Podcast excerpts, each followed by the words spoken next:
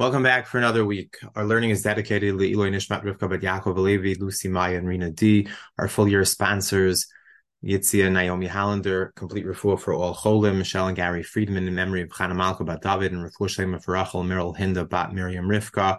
Our half year sponsor, refuah shlema for Menucha Tova Bat Shoshana Chava Devora. Our Spotify sponsor, refuah shlema for all those injured in Eretz Yisrael and a refuah shlema for Yedidya Chaim and Aviv Rivka Chaya, Bracha Vigal Bar Rachel Gita, Tila Batya Bat Chaya Tova, Shemin Me'elka, Shidduchim for all those that are in need. Before we start Parakut Aleph, I just want to share with you uh, a message I got this week. Uh, Mia Weiss, probably won't hear this for a bit because she's a little bit behind us, but she sent me a, a, a note saying that the stories that we're learning in Yoshua and Shoftim and Shmuel they they just resonate so much as we're going through or as Am is going through what they're going through nowadays.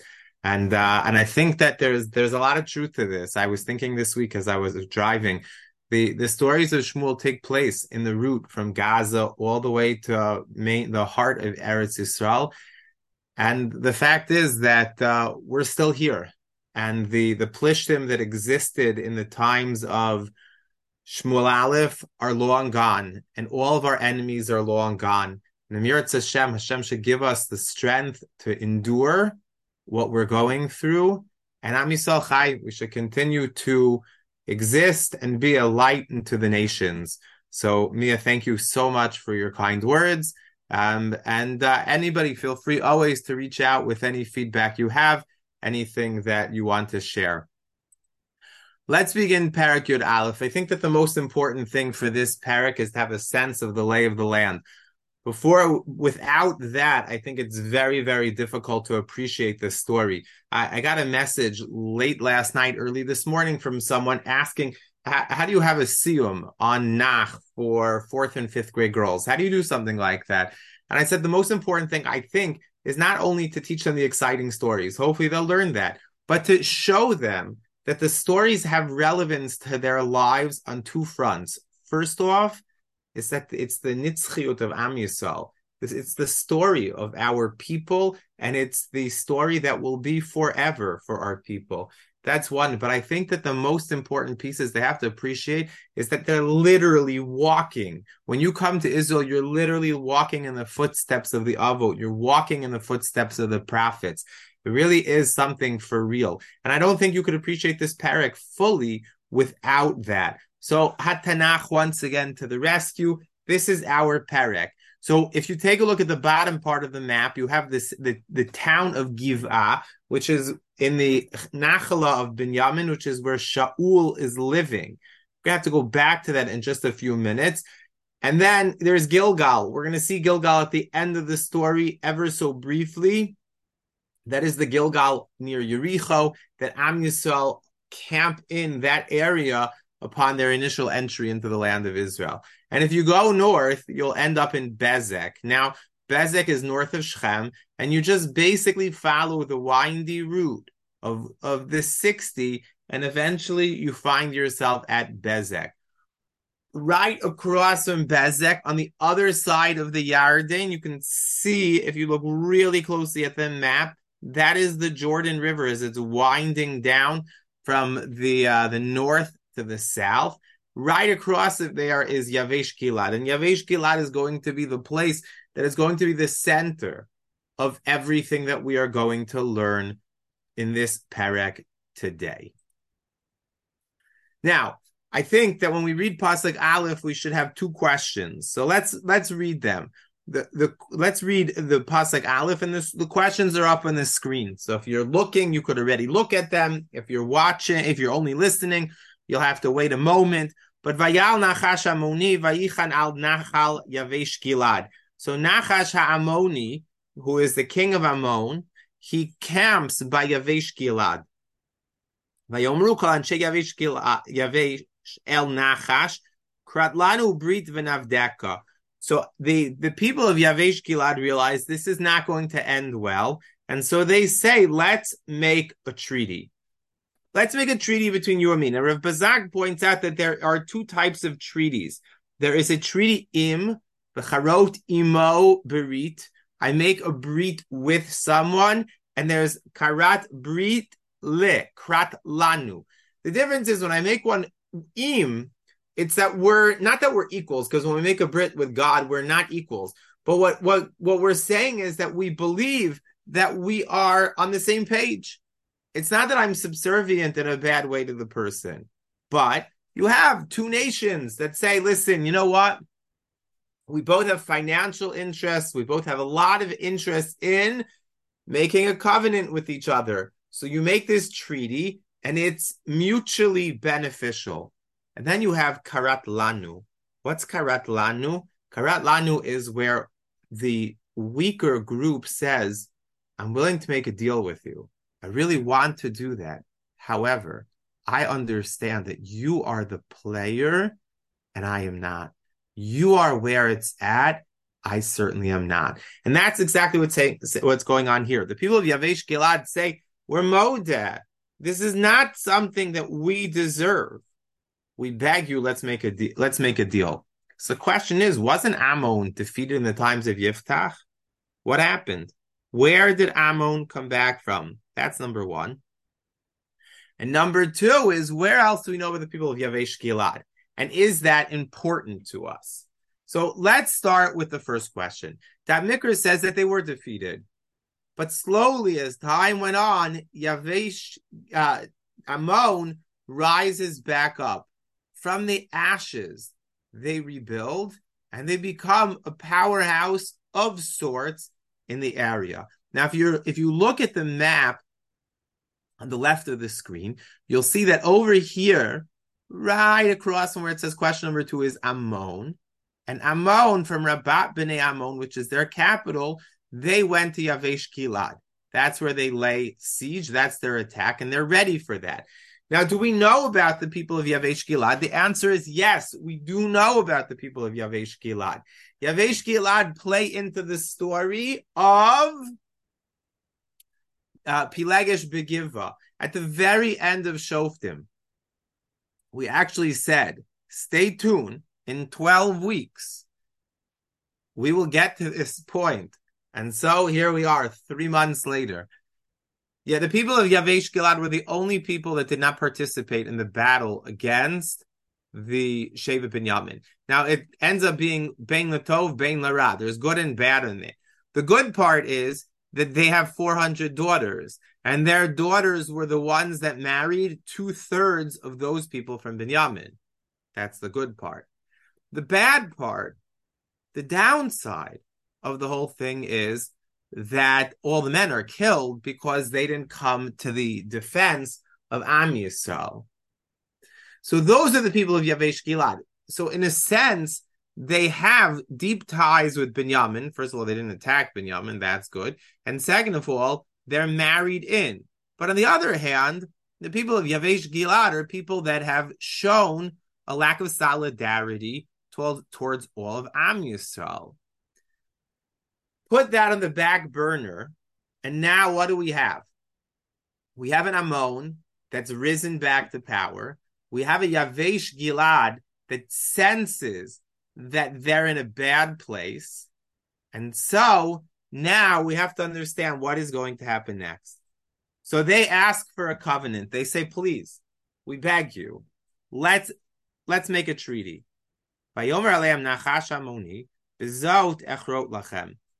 Says, fine, I'm okay. I'll make a treaty with you. Binekor lachem kol ein yamin. I'm willing to do a treaty with you if you are willing to pierce out every one of your right eyes. al kol Israel, and you will be an embarrassment, a bizayon on all of the Jewish people. It's interesting. Goliath makes the same point that v'cherpa, it's going to be an embarrassment. It's going to be an, like something disgusting. So the question is, why does Ammon attack this area specifically? That is, um, that is a question that I think we have to try to understand um, a little bit. So let's take a look at the Malbim first. The Malbim's answer is, Kifia nira melech. Ammon's upset that the Jewish people appointed themselves a king.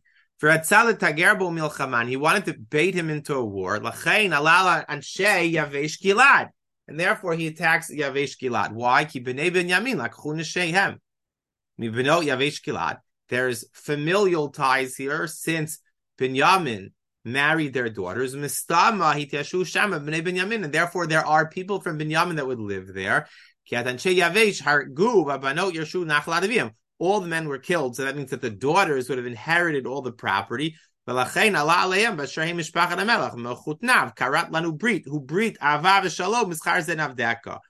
he says, I know it's going to happen because these are people of Binyamin that own the property there. So what's going to happen? Shaul is going to engage in war. That is the opinion of the Malbim. Metzudas David says that davar ze yecher palachol yisal al shalu yuchlu lo shiatchem bizayon gadol zeh. So Mitzudas David says, you know what the bizayon is? You know what the embarrassment is? The embarrassment is that they can't win. They're not going to be able to save the Jewish people. The Jewish people will lose. Meaning, it seems like the Mitzudas David takes the Malbim to the next step. Yes, they're from Binyamin. Yes, they will attack. Yes, they will defend. And yes, they will lose. And when they lose, what? A cherpa it will be to the Jewish people. Rav Amnon Bazak, though, suggests a very different answer. He says, I think it's very possible that no one cares. And if no one cares, then no one will attack back. No one will come to the defense of the Jewish people in Yavesh Gilad. Now, why is that? Why would no one come to their defense? It's a great question. Well, no one come to their defense because Am Yisrael will say, why? Why is it that we should be the ones to put ourselves out? You didn't. You didn't put out to save us or to be with us in the case of Pilagish Begiva. So we're not there for you at all. They're going to go back to that pasuk in and the end of Shoftim and say, Mi achad Yisrael shalo alal Hashem yitzpav ba ish al machnemi avish gilad alakal. That's the only one. One hand washes the other. But what happens when one hand doesn't wash the other? Then that that that person says, uh, "We're not we're not in tandem." And if we're not in tandem, I have zero interest in helping you out. That is really a very difficult place to find ourselves in. So Pasuk Gimel. Vayomru elav ziknei yavesh heref lanu shivat yamim So the people of Anshe, of Yavesh Gilad say, listen, we need a week. Give us a week, and we're going to send messengers to all of Eretz Yisrael, and let's see, maybe someone will come to our rescue.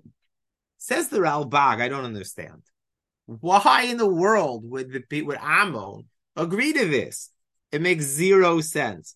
He says, "V'hine eskim b'zen ki daitoi tali lachem im Yisrael lakachat et artzam im yuchal v'hine ba'u dvarim ad Shaul v'sivei v'savav shenesu kol Yisrael lachem nachash."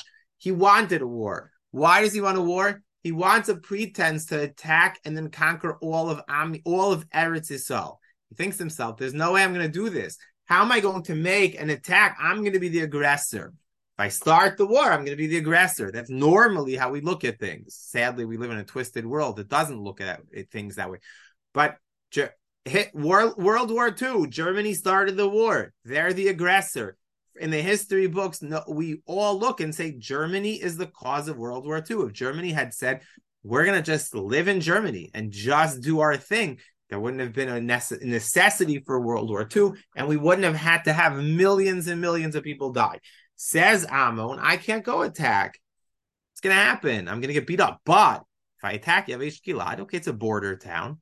I could argue it's my it's it's close enough to me. I'm entitled. And what's gonna happen when I attack like that? The fact is that the rest of Am Yisrael, says the Ralbag, will join in. When that happens, it will lead to a clash of Am Yisrael and Ammon. And Ammon was confident that he would win. That is the Ralbag's take on it. Pasuk Dalid. ויבואו המלאכים גבעת שאול וידברו הדברים באזני העם ויישאו קולם מכולם ויבכו. Now this is really amazing. The messengers come to Givat Shaul, Giv'ah, Shaul's hometown, and they tell this to all the people, and everybody starts crying. They raise up their voices and cry and scream out, Oh my gosh, this is terrible, this is horrible. What's amazing is Shaul isn't the one that they come to. It's not even clear. Did they come to Shaul? Is that why they came to Givat Shaul? Or is it possible that they really only came to what? They sent messengers to every place, and one of the places happened to have been Givat Shaul. But they were not actively seeking the king. Shaul didn't even hear it. He hears it through the grapevine. He hears his crying and he says, What's going on? What is this? What is all the crying about? And they tell him the, the words of Anshe Avesh. What is amazing is that what is Shaul doing? He was anointed the king, he was announced the king. Everybody said, Long live the king, or maybe not everyone, but there was enough of a cry, Yay, we have a king. And Shaul goes back to his his his house. He's tending to the fields. It is bizarre, so bizarre. But I think that this speaks volumes to where Shaul is. Shmuel is Sefer Shmuel is the fixing of that pasuk. That's the refrain at the end of Sefer Shoftim. There's no king, and everybody did what they wanted. The refrain is no, it's okay. There is a king, but he's not there yet. Right now, the king still is very much in the shadows, and he's still living at home, and he's still doing his thing and tending to his farm.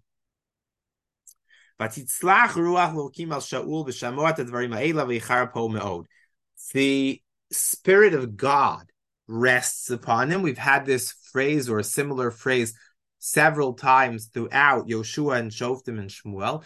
When that happens, I think particularly by Shimshon, when that happens, it means that the person is like overcome by some sense of prophecy or or divine inspiration. If it's divine inspiration, what is God doing? God is giving the person the ability to make a really good decision militarily to help the Jewish people. So Shaul has this like aura, this this vibe to him. God comes to him and he gets really angry. And now listen to what he does. Semed bakar, he takes his uh, his pair of uh, of oxen that he's plowing his field with, and he cuts them up. And he sends it amongst all of Am Yisrael. He sends it to all the Shvatim. The Yada Malachim with these same messengers. He says, I want you to go out on my behalf and say to them, Asher Anybody that does not follow Shaul and Shmuel, Ko Yaseliv Karo, this is what will happen to his animals. And what happens? There is a fear of God that envelops it, overcomes them, and they all go out ki So much to unpack there. First off, this cutting of the animals and sending it out should tell us it's it's a, it sounds like another story it sounds like Pilagesh Begiva, except there it is not a, it's not the animals that are cut up, but it's the woman, the Pilagesh, the concubine is cut up and sent all around. Shaul needs to do something drastic. So he does something that's reminiscent of Pilagesh Begiva. That is something that's going to shake the people to the core. What's interesting is I think the Pilagesh Begiva motif is very strong on purpose throughout this these psukim. We'll see linguistically there are lines that bring us back there as well, not just the style. And in a certain sense, it's a continuation of the story. No Melech, Pilagesh Begiva, still no Melech, except now there is a bit of a king. He's not fully there yet, but he's king-ish. And we're going to see that it goes really well because Shaul is going to step up to the plate and he's going to behave in a way that is kingly. And he's going to do what the, what Am Yisrael was missing in Pilegesh Begiva. And most importantly, they're turning themselves outward. It's not that they're fighting, uniting Ki'ish Echad, against Am Yisrael. It's not the Am Yisrael against Am Yisrael, but rather it's Am Yisrael against Ammon. Now, what's interesting is the pasuk ended Ki'ish Echad. Ki'ish Echad. Now, we're familiar with Ki'ish Echad Belev Echad. That is not a pasuk in the Torah. That's Rashi on Vayichan Sham Yisrael Neged Ahar Ki'ish Echad Belev Echad.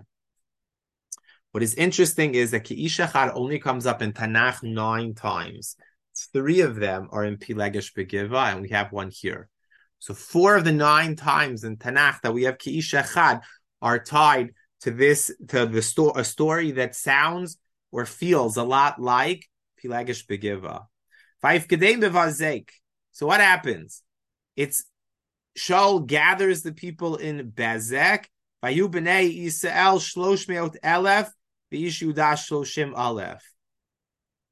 There are 300,000 soldiers, and from Yehuda, there's 30,000.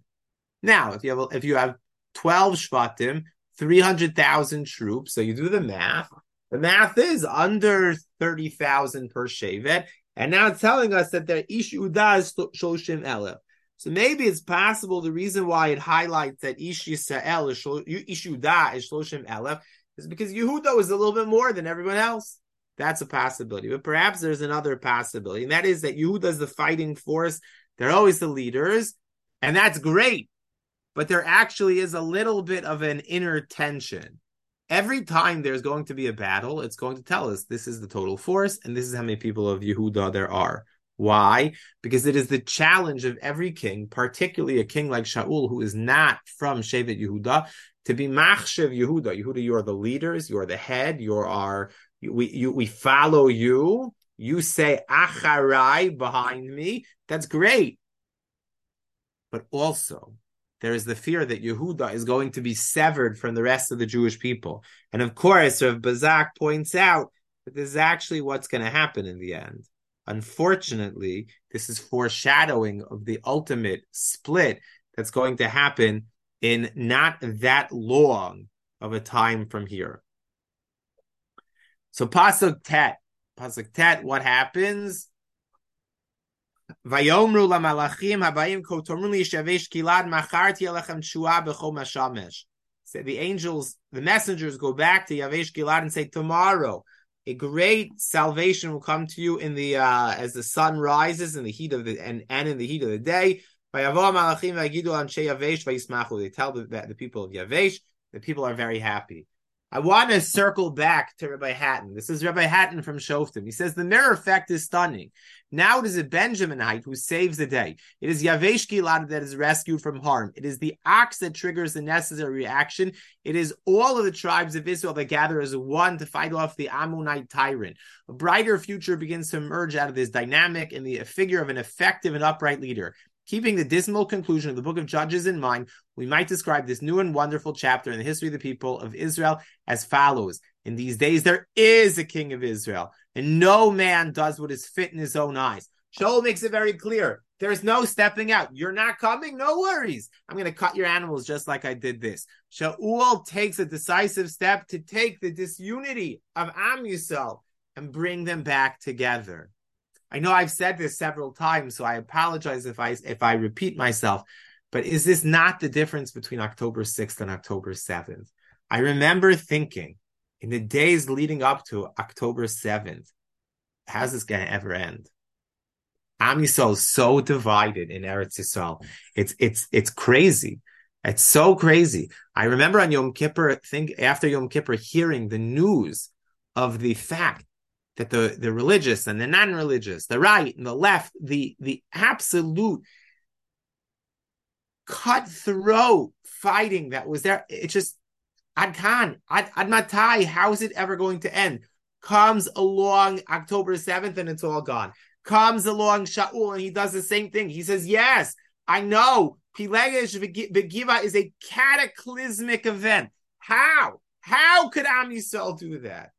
Because Ein Melech B'Yisrael comes along Shaul and says, in these days there is a king, and no man does what is fit. You do what I say. You do what's best for Kalal Yisrael, and that I believe is a big piece of the message of Pasuk Tet.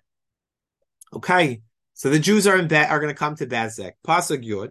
Vayomru anshe Yavesh Gilad, anshe Yavesh machar netzeh alechem, So comes along anshe anshe Yavesh, and the people of Yavesh Gilad they turn to Ammon and they say, "Okay, the seven days are up," says the Abarbanel. What are we supposed to do? So we're saying to you tomorrow, tomorrow we will go out to you, and you could do whatever you want us. Ketov abar Abarbanel says. It's a double-sided thing. What they're saying is like, well, actually, you could read it this way. You're going to read it as that you're going to take us over, but Yisrael. Klal Yisrael, the people of Anshe Yavesh said, we're going out to war tomorrow. But it was the Ammonim that read it, the Ammonim that heard it as tomorrow we are going to defeat you because you're surrendering. Pasuk Yud Aleph, Vayimi Macharat Vayasem Shaul Ta'am Shlosha Rashim.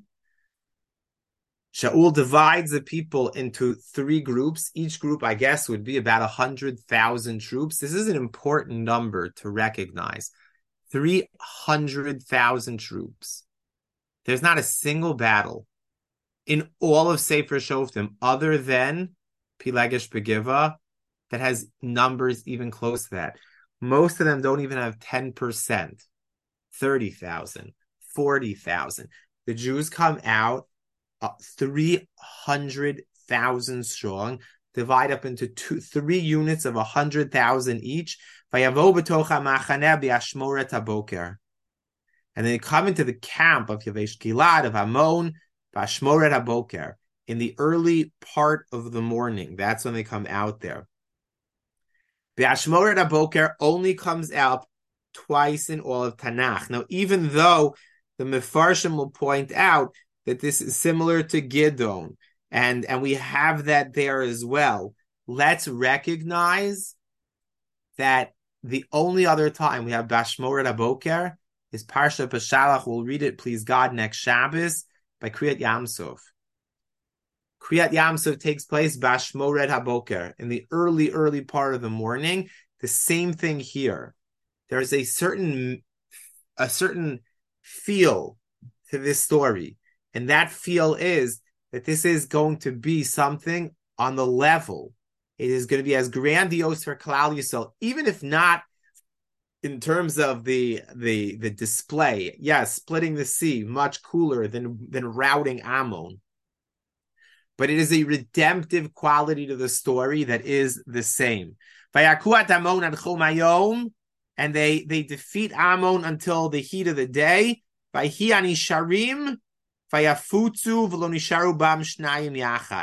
And the leftovers they scatter, and not two people together existed.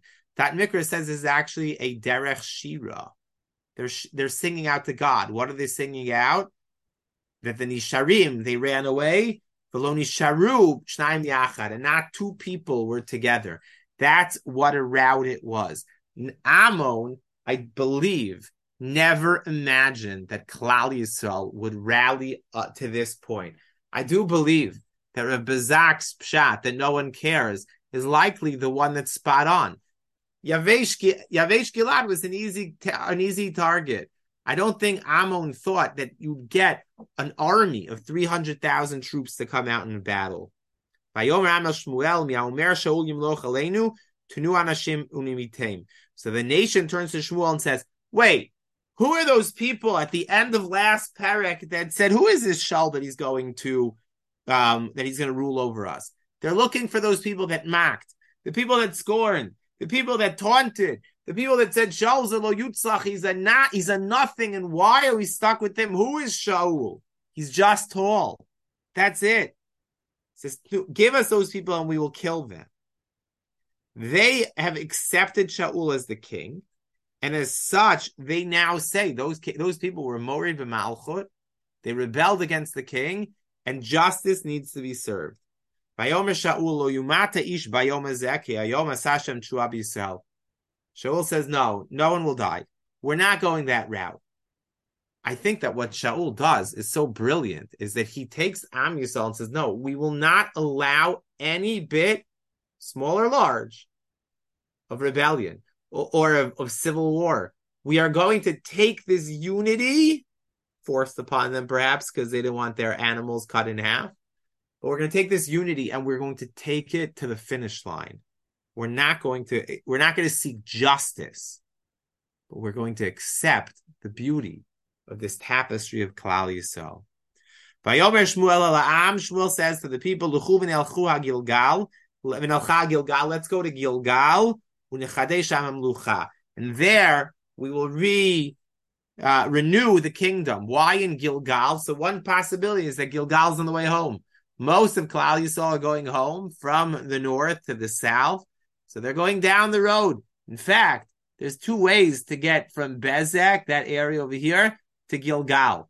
You can take the windy road to the 60, or there's another highway that cuts right down there, the 90. They're all going there, and then from there they'll end up back in Yerushalayim and Yehuda and Shimon, etc., etc. And Binyamin, they'll go home. That's one possibility. But perhaps another possibility is why they're going back to Gilgal, because Gilgal is the home, the place of the first Jewish settlement. That's where Am Yisrael came united to conquer the land of Israel. Shmuel says, let's go back there. Let us not only rekindle, renew Shaul. He's now coming to become, he's now our king a place where everybody's accepting him. That's great. But let's also go and reset and renew the mission of Am Yisrael. And that mission was never clearer than in Sefer Yoshua. וילכו כל העם על גילגל והמליכו שם את שאול לפני השם ועל גילגל ויזבחו שם זרחים שלמים לפני השם וישמח שם שאול וכל אנשי ישראל עד מאוד. So what happens? They go to Gilgal, they anoint him the king, and they bring lots of korbanot to God. Smach Sham Shaul. And Shaul was happy. And all the people were very, very, very happy. What's fascinating in this story is that we have ourselves an amazing moment. We see a transformation in Shaul. Shaul the farmer, Shaul the man that was tending to his animals at the beginning of the perek is not the uh, is not the same one at the end. He is firmly entrenched as the king of the Jewish people. But you see also a change in the people. The sense at the end of Perek Yud was, you know, Shaul's our king. It's a polite applause. But the sense in Pasuk Tetvav at the end of Yud Aleph is this Madison Square Garden feel. The, the crowd is shaking. Why? Because they've all bought into it. In Perek Yud, you get the sense that not everyone's buying what Shmuel is selling. At the end of Perek Yud Aleph, it seems like everyone is buying, and everybody wants to jump on the Shaul bandwagon. Mirz Hashem, we will pick up next week with Perek Yud Bet. Perek Yud Bet is where Shmuel kind of says his goodbye to the people and he basically retires. We're going to see that next time. And perhaps we'll begin to see some of the cracks in Shaul's monarchy. Thank you once again for joining us. Have a wonderful week and keep walking in the ways of the prophets.